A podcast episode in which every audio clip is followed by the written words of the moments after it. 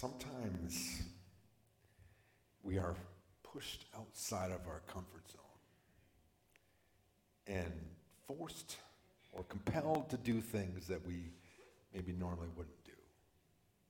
And you know this story and you're familiar with it, right? And, and so the idea of the story is that you should always be looking for things to do for people, right? That's the story of the story. That's, you know, we, we've named hospitals after the, the Samaritan. We've named mission agencies Samaritan's Purse after the Samaritan. In fact, even in Australia, there is a donkey sanctuary called the Good Samaritan Donkey Sanctuary, right? So it's very familiar. So I, just a couple weeks ago, I'm, I'm getting off the airplane and going to get my luggage, which, you know, is, is a moment when everyone is just angry, right? You've, you've been waiting, the flight has been delayed, you've been uncomfortable, you've been, you know, bad breath, BO around you on the plane, and you're just, now you're waiting to get off the plane. You finally get off the plane, and you're just agitated. Now you're waiting for your luggage. You know, it's 11:15. We're in Edmonton, and the little thing starts to move.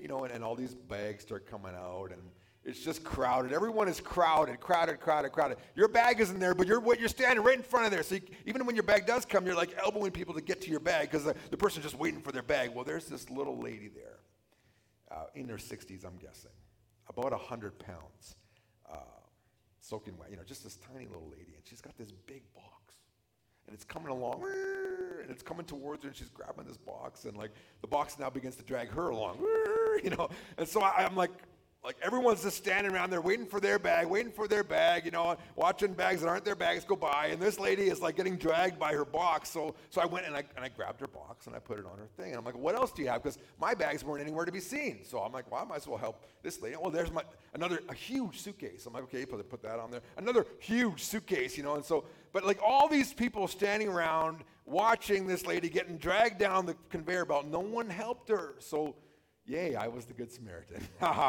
I'm the hero of the story, aren't I? Isn't that wonderful, right? I got this parable, didn't I? Or did I? I mean, this kind of stuff happens all the time, right? And maybe you grew up with, with good parents and you were taught to help others, to open doors for ladies at the mall, right? To uh, at least, uh, I mean, me and the boys were, were driving in December in one of those really bad snowstorms. We had dropped Elisa off to visit her mom and we were going to shovel for someone else. And on the way, we noticed there was this lady. She was in her 70s shoveling her, her, you know, her driveway. It's like a foot snow, and, and this, this lady in her 70s is, is struggling. You see, she's kind of got about four feet done, but it gets a lot of snow. She's having a hard time moving it. So me and the boys stopped. And I made them, and, and with them, we, we together cleaned her driveway for her. And then we carried on and went to do the other snow that we were prepared to do that day. But is that really what the Good Samaritan is about? I mean, of course we should do those things. But I think if it's just about doing good things for people, we've maybe missed the whole core of the story, which is ironically a reflection also, it's a parallel theme to what Pastor Frank has been preaching the last couple of weeks. But let's take a, another look at the surprising stories of Jesus. Because these parables are intended to, to make you in a, to kind of paint you into a corner and make you feel uncomfortable. It's not about doing good things, it's deeper than that. Let's start at the beginning there. Chapter Luke chapter 10 verse 25. It says an expert in the law stood up to test Jesus, saying, "Teacher, what must I do to inherit eternal life?" Now, if you were to read through the Gospel of Luke, you would understand that in chapter 9 Jesus begins to tell his disciples, guess what? I'm going to Jerusalem. I'm going to die. I'm going to get handed over. I'm going to die, and then I'm going to rise again. He's three times predicted his death. In chapter 9, verse 51, it says, Jesus, uh, as he drew near for him to be taken up, Jesus set out resolutely to go to Jerusalem. He, he sets his, his mind towards Jerusalem. So he knows where he's going. He knows what's going to happen there. He's going to be arrested. He's going to be beaten. He's going to be crucified. He's going to die And then he's going to rise. Jesus knows this. He's talked to his disciples about this, but no one seems to get it. And he sent out these 72. The 72 have come back. you know, God's power has worked through the 72. It's been phenomenal. He's warned some, some cities that didn't respond to his ministry. He's talked about how these things have been revealed to them specifically. It's like this, this like significant moment, significant themes, significant teaching. He's on his way to Jerusalem. And then, and then all of a sudden, boom, this guy gets up and says, Oh, teacher, what must I do to inherit eternal life? He's testing him. It seems like he wants to bait Jesus into saying what he wants Jesus to say. I don't know if you've ever kind of had those people that are asking you questions and, they, they're just asking you because they want you to say something they want you to say, right? It's really irritating. I, I, I mean, I listened to podcasts and me and the boys were driving this summer, last summer, and we were listening to this guy. Like, and, and, know, it's interesting sometimes the dialogue on a podcast. But this one guy, he's a Canadian, unfortunately, was really irritating the podcast guy who was from Europe, and they were talking about communication, and, and he, he keeps baiting him with these questions, and, and you could tell I'm irritated listening to it. The boys were irritated listening to it. You know, the, the, the, the interviewer's irritated. He's trying to, and, and here's this guy doing the same thing. He's like, hey, what must I do to inherit eternal life? Do you notice the question? Can you actually do something to inherit eternal life? Is it even the right question?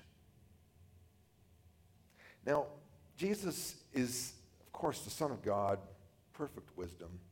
And he answers him with a question, the Socratic method, very wise. And in fact, sometimes if you, if you find a real question that's a bit irritating to you, maybe the right thing to do is to answer with a question back as opposed to just saying, that's the stupidest thing I ever heard. Why are you asking such a dumb, you know, are, you are you trying to bait me?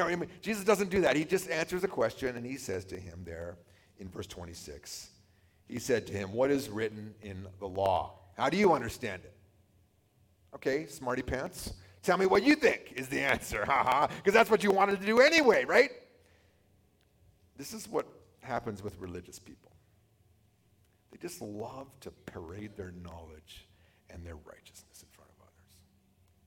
Um, one of the worst places, I mean, I, I'm just outing my, my own brethren here, but like, you go to a pastor's meeting and then maybe you brought in a guest speaker and he speaks and then there's a q&a after and you're supposed to be asking questions right and then some guy gets up and starts pontificating you know and he's just parading and parroting his knowledge in front of everyone and then at the end he'll kind of throw a slap half you know half question at the end but really he just wanted the attention of the crowd and just trying to draw attention to his own knowledge and self and, and here you know jesus is like okay what, what do you think is the, the law says. We both agree that the, word, that the word of God you know, speaks authoritatively. So, so what does it say? And then he answers him there in verse 27. The expert answered, Love the Lord your God with all your heart, with all your soul, with all your strength, with all your mind. Love your neighbor as yourself. One of our high schools has this on the wall when you walk in. And it's great words, but um, doesn't always make an impact on the behavior of the students there. You guys that go there, you know what I'm talking about. It's there. There it is. This is what you must do to inherit eternal life. That's it. You got it. You can do that? You got it, right? And, and it's so simple, right? Just love God with everything, all the time, every part of your being, your mind, your will, your actions, your strength, completely at the, at, at, the disposal of God and, and, and in that relationship with Him, and then loving your neighbor as yourself, thinking about their needs as much as you think about your own needs. If you do that, well, you got this. And then in verse 28, Jesus says to him, That's a good answer. Do this, and you will live you almost have to see the smirk on Jesus, just the corner of his lip there as he says this. Do this, and you will live. Because the only person who ever did that, there was one in the whole history of the universe Jesus, who loved the Lord of God with all his heart, soul, mind, and strength, and who loved his neighbor as. There's only one person that ever fulfilled that law. One. No one else has ever done that, ever. And, I mean, we have snippets, like we have moments when, yeah, we pull over and, and, I, and I shovel an old lady's. But what about all those times where I don't even see the old lady shoveling? What about the times when I'm so focused on my own bags that I, I don't realize that that lady's getting dragged down the conveyor belt? I mean, how many times, let's be honest, do we miss it? Then we fail. And then we fail, and then we don't have life. But this guy isn't getting it. He answers in verse 29 wanting to justify himself. So you see, the context of this story that we're going to get to in a moment here is attesting Jesus and now wanting to justify himself. He said to Jesus, Who is my neighbor? Do you understand what he's saying here? He's saying, I got the first part. I just need to clarify what the second part means. I got the loving God with everything part. I just need to know who exactly, where, where are the boundaries? Where, where are the, the, the property lines on loving my neighbor? Because I think I'm doing it, but let's just make sure that we're, we're clear about this, you know, because in the Jewish mindset, yeah, you didn't have to love someone who wasn't Jewish. Didn't have to show love to a Gentile or to a Samaritan, which we'll discover later in the parable. You didn't have to. You weren't obligated to do that because they weren't part of the covenant community. But you didn't need to love, you know, your fellow Jews. That's kind of what, what a lot of the people thought at, at the time. Who is my neighbor? Can I put a can I put a, a boundary fence on love? Can we just make sure it's really clear who, who, who I'm obligated to, to look out for and to show love to? And then Jesus answers with this story. So here's the story. In the context of a man asking about eternal life and wanting to justify himself, Jesus tells this story, which is familiar to you. But we're going to walk through it because we're just going to look at it again because I think maybe there's a surprise here even for you and me this morning. He says to him, verse 30, a man was going down from Jerusalem to Jericho. Jer- Jerusalem, of course, is the place where people worshiped. It was the temple, right? And, and, then Jericho is down in the flats. It's a couple thousand feet of, of elevation change. And I've got a map here just to show you the first. This is the first. This is like a topo. You know, so there's Jericho on the bottom there, and see where the Jordan River there is. And then Jer- Jerusalem is way up here. You're crawling through these through these ravines and valleys to get up to Jerusalem. I have a picture here of, of the actual spot. This is a monastery. That's that's literally so actually, the video that you saw before I preached, not accurate. There was not open. It's, it's narrow. Uh, Elisa and I came from the other side. We saw this same monastery from the other corner. And what was even interesting, in 2018, um, there were these guys selling stuff at the parking lot. Uh, they were very brash. They were in your face. They were very pushy you know, I, I wanted to walk really close to my wife because they were creepy, really. Even in 2018, it's still a creepy place. The one wife that was, it was a bunch of pastors and their wives, and and the one wife showed interest in one item, and this guy followed her all the way to the edge of the ravine and all the way back, badgering her, badgering her, trying to make her buy this thing. No, it's a bunch of pastors and their wives. Like we're not buying cheap trinkets. Like they, like we're like sorry, that's the wrong bus. You, you, know, you got the wrong bus. Like we disappointed so many places because like like yeah, we don't see any superstitious value in all this trinkety. Right? We bought some souvenirs, but like you know, we're not those kind of people. Like oh, I've got the cross from the the Holy Land. Oh, there's a piece of of Jesus' toenail here. You know, like we, we didn't buy those kind of things, right? Like, because they don't mean anything to us. Because we're like, no, we, we've got new life in Jesus Christ. We've got the Holy Spirit. We don't. That stuff doesn't convey spiritual power. It doesn't. But she just badgered him. So this is in the in the early 1900s. They call it the bloody way. In fact, if you wanted to travel through there, you had to pay someone. Like you basically bribed them, and then and then, then that, that was like blood money to get through there without getting, you know, robbed. And so it was just as bad back then notorious road. You wanted to be really careful when you traveled on there. And what happens, we see, is at the end of, at the remainder of verse 30, he says, He fell into the hands of robbers who stripped him, beat him, and went off, leaving him half dead. It's a horrible situation. He is now at a place of helplessness, of true and genuine need. We need to make sure we understand that as we read this parable. This is not someone who, who has all sorts of social assistance options at their disposal, who can pick you know, places to eat on every given night of the week. This is not that situation. This is someone who is in a total place of helplessness and need and approaching the reality of death if no one They are losing blood. They are naked. They're exposed. In fact, if you look up into a sign, you see circling the vultures already. They're just waiting to land and do their dirty business to this corpse if no one helps. And it says in verse 31, there we go. Yeah, we,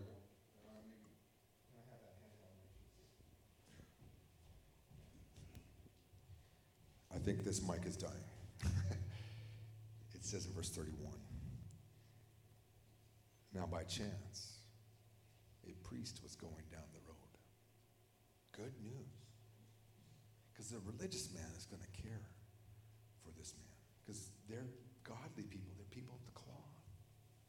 They've dedicated their life in service to God. And he sees the injured man. And and the story just goes on. He passes by the other side. Doesn't even go and give it a little shove, doom, doom, doom, see if it's still alive. Uh, you know, people have, you know, postulated about this whole like, well, the priest didn't want to be defiled by a dead body. How do you, how, you don't even know he's dead? And secondly, he was, he was coming from Jerusalem to Jericho. He'd already done his service. It wasn't like he was going up to serve in the temple. Oh, I can't touch a dead body. He was already done that if that was the case. But Luke doesn't mention that, so it's not the, that's not in play. What, what is in play is he doesn't do anything. There's the dead man. I'm going to walk around him. I'm going to ignore him. I'm going to pretend I didn't see him. I'm going to hope someone else comes and helps. Or, or it's like in, sometimes in the ancient Near East, even to this day, there are groups that just think sometimes these things are just fate. You ever watch Lawrence of Arabia and this guy gets lost out in the desert storm and, and all the Arabs are like, oh, well, that's just fate. And Lawrence goes and finds the guy and drags him back. And you're like, why? Because it's a different ethic, right? The priest says, no, not today. Verse 32. So too, a Levite who wasn't as high up on the uh, religious ladder as the priest, but just below, this, these guys, Levites, were, were, the tribe of Levi. Aaron was a, a clan in the tribe of Levi. The Aaronites were, were the ones who, who, who ministered the worship on the temple. The Levites did all the, the extra stuff, got the wood, you know, cleaned out the blood, did all that stuff. You know, they, they were both key parts of the temple. Here a Levite comes by, you think, oh, well, this guy's going to do it. He's going to help. he came up to the place and saw him and passed by the other side. So we're really surprised here. Here's a man, maybe even groaning. We can hear the drip of blood falling from his body. Drip, drip, drip, drip. Maybe there's even, you know, kind of moving and, and splashing in and out of consciousness. And these two men come by and, and they have no time. They've got more important things to do. Their own agenda at that moment is, is trumping this man's need. And so, what, we're, what the Jew is expecting in this story is that now comes a Jewish layman, just a regular good Jew, and he will stop and he will. This is what the, you would be expecting. In a story, there's always this triplicate thing. And so you, we're expecting the, the third man to be the hero, yes, but we're, but we're not expecting him to be what Jesus says he is here in verse 33 but a Samaritan who were these half breed, and I'm, I'm, using that term very carefully. Sorry, I know it's not sociologically correct to talk like that, but, but that's the way they viewed them. They, they were an intermarried race, partially Jew, partially something else. They're not pure, and as a result, in the first century, they were viewed with suspicion. They had their own worship, their own place of worship. Uh, but but they, they did come from the same spiritual roots but they had branched away. In fact, earlier in Luke 9, they go to the Samaritan village. The village doesn't want to accept Jesus. And, and the brothers here are like, Should we call down fire to consume the village, Jesus? He's like, No, no, no, you guys don't get this. Like, what are you doing? You know, but so, so there's this in, in, innate animosity. So that, that term there would just suddenly shock every hearer of this story. It doesn't shock you and me because we don't, eh, you know, what, what, what's that? But, but for the Jewish reader, they're like, What? That guy? He came to where the injured man was, and he saw him, and unlike the other two, he had compassion for him.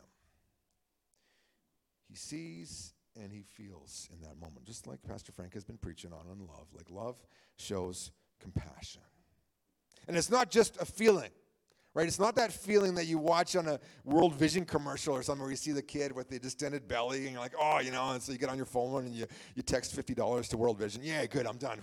That, that's not what we're talking about here. Just, just feeling sorry for someone.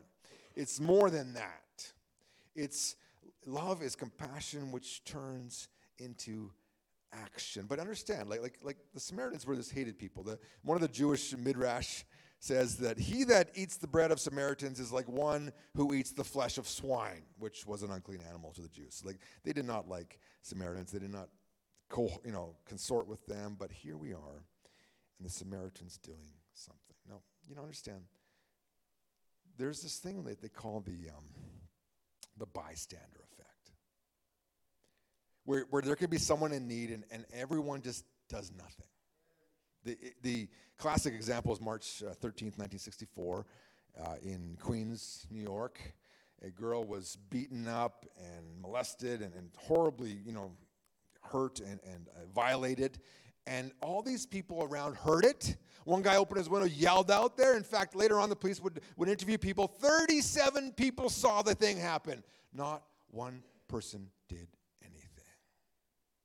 in Princeton Seminary, they decided to, to do a little experiment. They, they said, okay, all these seminary students, you know, ministerial students, people studying to, to serve the Lord, they're like, okay, you got, you got to go to the other building there and you're going to give a presentation on the Good Samaritan. And the one group, they're like, you don't have time, you got two minutes, get over there, you know. And on the way, they'd hired this actor. And he's sitting in this doorway and he's coughing as they went by. Literally, some of the students stepped over the guy to go give their presentation on the Good Samaritan. No one stopped at a theological institution of higher learning. The Samaritan effect.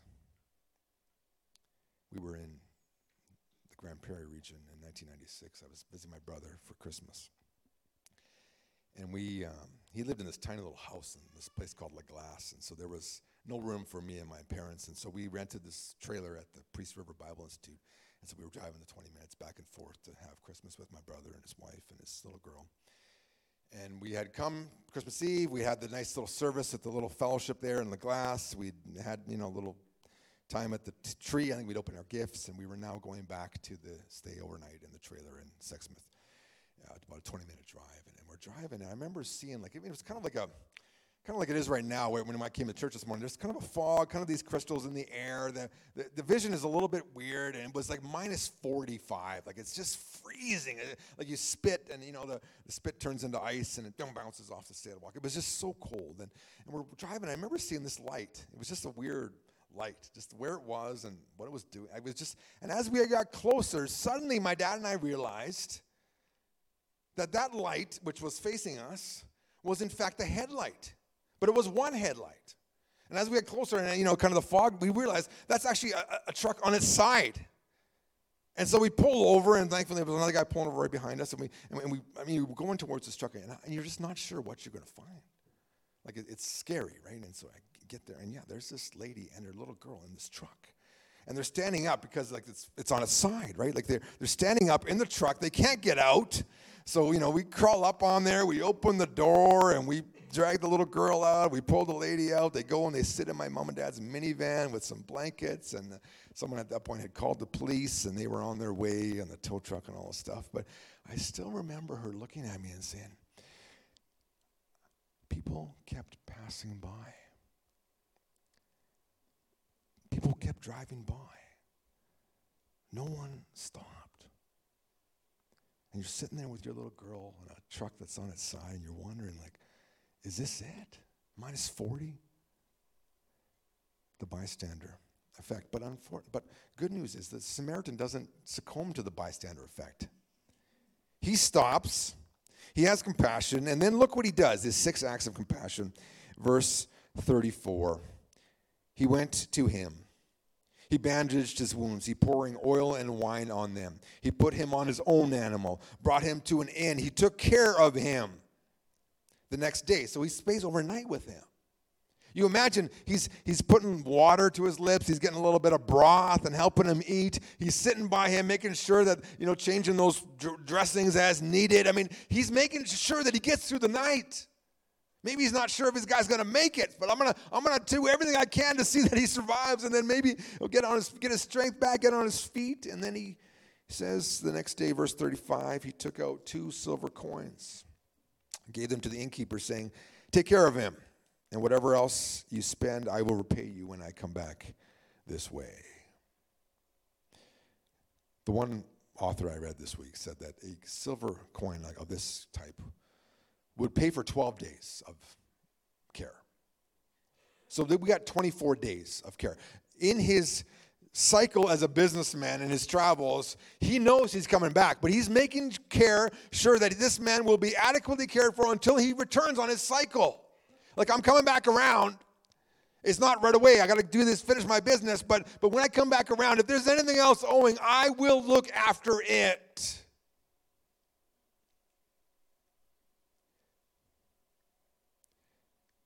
And we're just shocked. Because you and I would have dropped them off at the hospital and went home and felt like we did a good duty. Right? I gave them to someone else who could care for them. Now, understand the parallels to our situations are not exact. Like, honestly, we do refer a lot of people to the olive tree here. Why? Because they're set up to do ministry for people. We're not. We don't have a food bank here. We don't have places. We don't feed meals. Like, I mean, they have it set up. We, we actually support the olive tree as a church because of the good work they're doing. So understand that it's not, I don't feel bad about that, but, but there's times when you and I encounter people in need and, and, and that it's going to put us out to help them.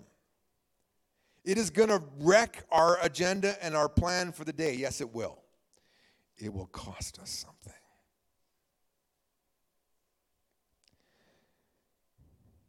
And Jesus asks them in verse 36 Which of these three do you think became a neighbor?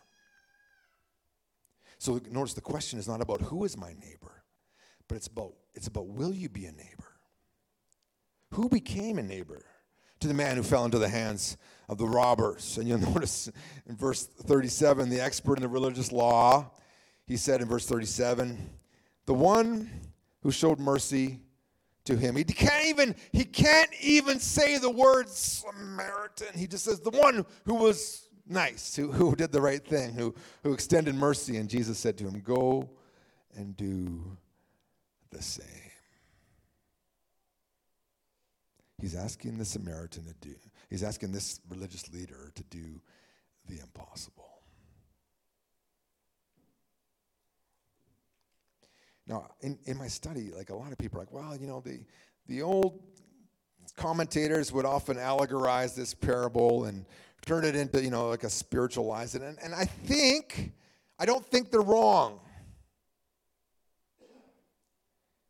I think embedded in this parable is the reality that you and I are actually the guy on the road, the girl on the road, the beaten, bloody, half dead person, helpless and in need. That's what we are. And along comes the good Samaritan. But what you will and I will realize and will honestly admit that, that you, you maybe have been that person. You were in need and religion came along and looked at you and kept moving. Didn't help you. New Age came along, meditation came along, yoga came along, and it didn't help you. Capitalism came along, socialism came along, you know, education came along, and it didn't help you. Family came along and it sort of helped you, but it didn't provide what you really needed. And then along comes Jesus.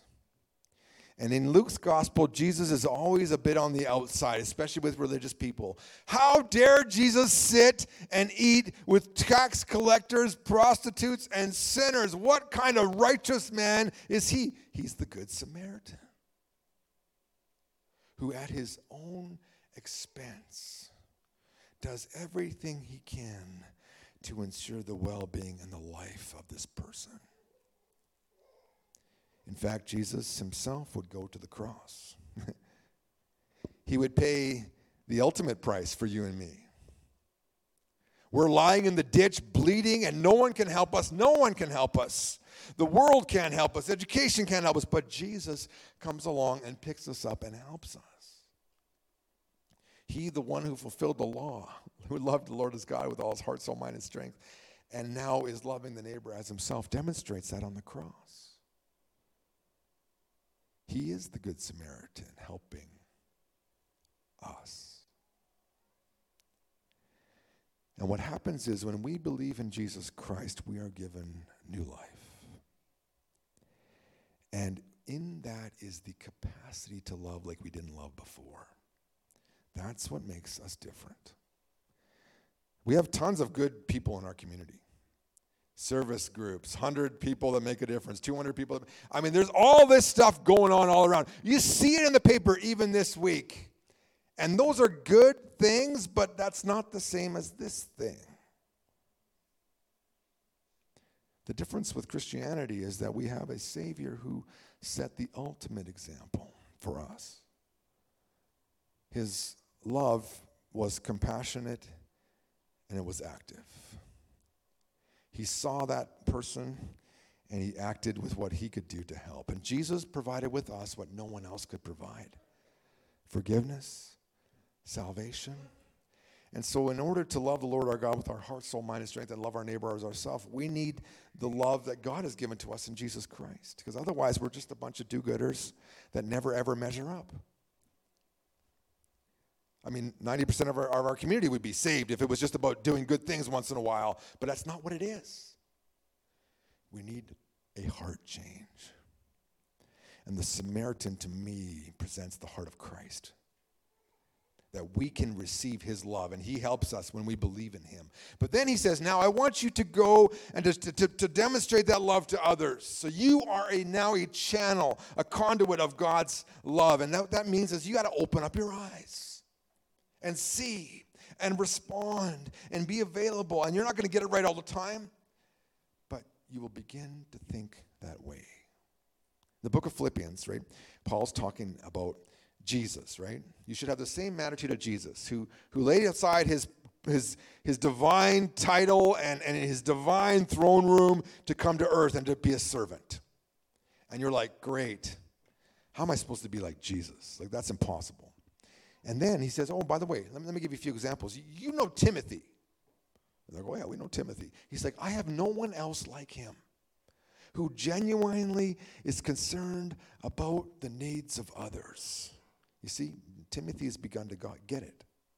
Oh, and you also know Epaphroditus, right? That guy that you sent to help me and he got sick, he nearly died. He, but his whole concern the whole time was just that, that he would be letting me down, be letting you down. I'm sending him back to you so you can have him back. And, and like these two guys got it. They were just, their lives were completely at the disposal of God.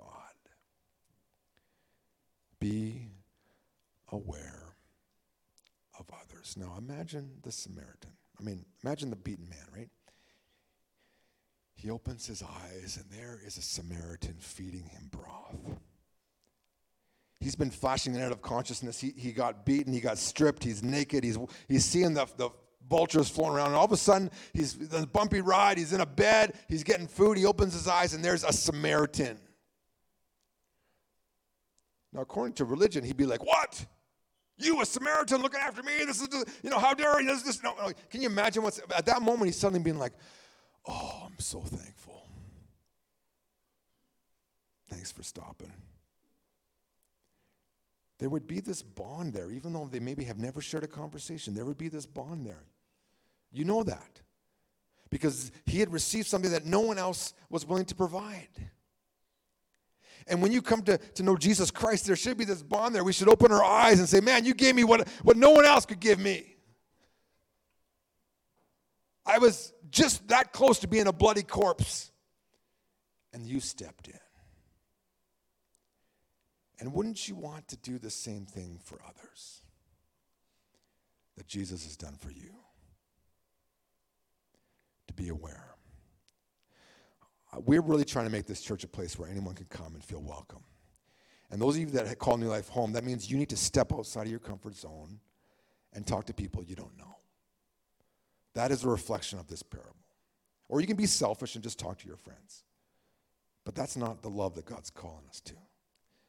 When other people bring their friends to our events, you need to step up and be their friends too. Okay? Someone brings their friends from school to youth, you need to talk to those people, even if they're not your friends. They are your friends now. Someone brings friends to Yak, don't turn your shoulders to them. Talk to them. Someone brings friends to the ladies' Bible study on Wednesday morning. Talk to them. Say hi to them, and you know, include them in the conversation. Religious people can be so selfish and self-absorbed, but Jesus calls us to something different. That's why we're eating today. Because this is about us just being a, a community. You're not going to be best friends with everyone in New Life. I don't expect that. But I do expect you to be friendly with everyone in New Life, to say hi to everyone in New Life to, to exchange greetings and kindness. And when the opportunity comes, to demonstrate real compassion to each other, to be aware of each other's needs, and to step up and respond as God enables you to. And in that, we discover life, a surprising story. Not about just being a do gooder, but about experiencing the life of Christ and living out the life of Christ. And we do it together. I need your help. Pastor Elijah, I need your help. We need your help. We do this together. Like we heard in the last few weeks, by this will all people know you're my disciples when you love each other. When they step in and say, Man, what's up with those people? It's the love of God building in our hearts. So today we're going to just demonstrate that. Eat, drink coffee, eat cake, enjoy just being what God's called us to be, the church. If you came today, didn't bring any food, you're, you're staying for food anyway. Uh, we're going to lock the door so no one go out. no, we're not going to do that. But uh, we want you to be here and just, just have a few snacks, stay for 10, 15, 20, 30, 45, 50, 65 minutes, whatever minutes. But just stick around. Stop. Just pause. Give us a chance let's all be uncomfortable and comfortable at the same time. Let's take a step in this parable and show some love, some interest, some concern in each other, and live out this surprising story of Jesus. Team, would you come up and, and they're going to sing a closing song, and then we'll have the announcements and then a few directions related to the, the food distribution here. If you don't know Jesus as your Savior, that's the starting point. He, he found you on the side of the road. He died for you. He rose again so you could have new life. I'm inviting you to, to receive, to believe in Jesus Christ for new life today. Uh, those of you that have Jesus, um, go and do likewise. If you got Jesus and this, this becomes your pattern to follow, um, stop rushing around uh, and stop, start noticing people. Let, let God set your agenda. Uh, be open. Don't, don't, don't let fear dictate what you're doing, but let love dictate what you're doing. Love for God and love for each other. Let's pray. Lord, thank you for this story and for your love. That Jesus, you are our good Samaritan. You reached down and you carried us and you provided everything we needed for life. Having received your love, we pray that you would empower us to love each other and to love our community with this dynamic, transformative love that you put into our lives. And so, Lord, do that work even today as we celebrate with food, being together. May you just bring us into this beautiful place, like the psalm that Pastor Elijah read, how beautiful it is when brothers and sisters live together in unity. Lord, just bring a beautiful spirit of unity as we just enjoy food today and your word. We thank you in Jesus' name. Amen. Would you stand with the team?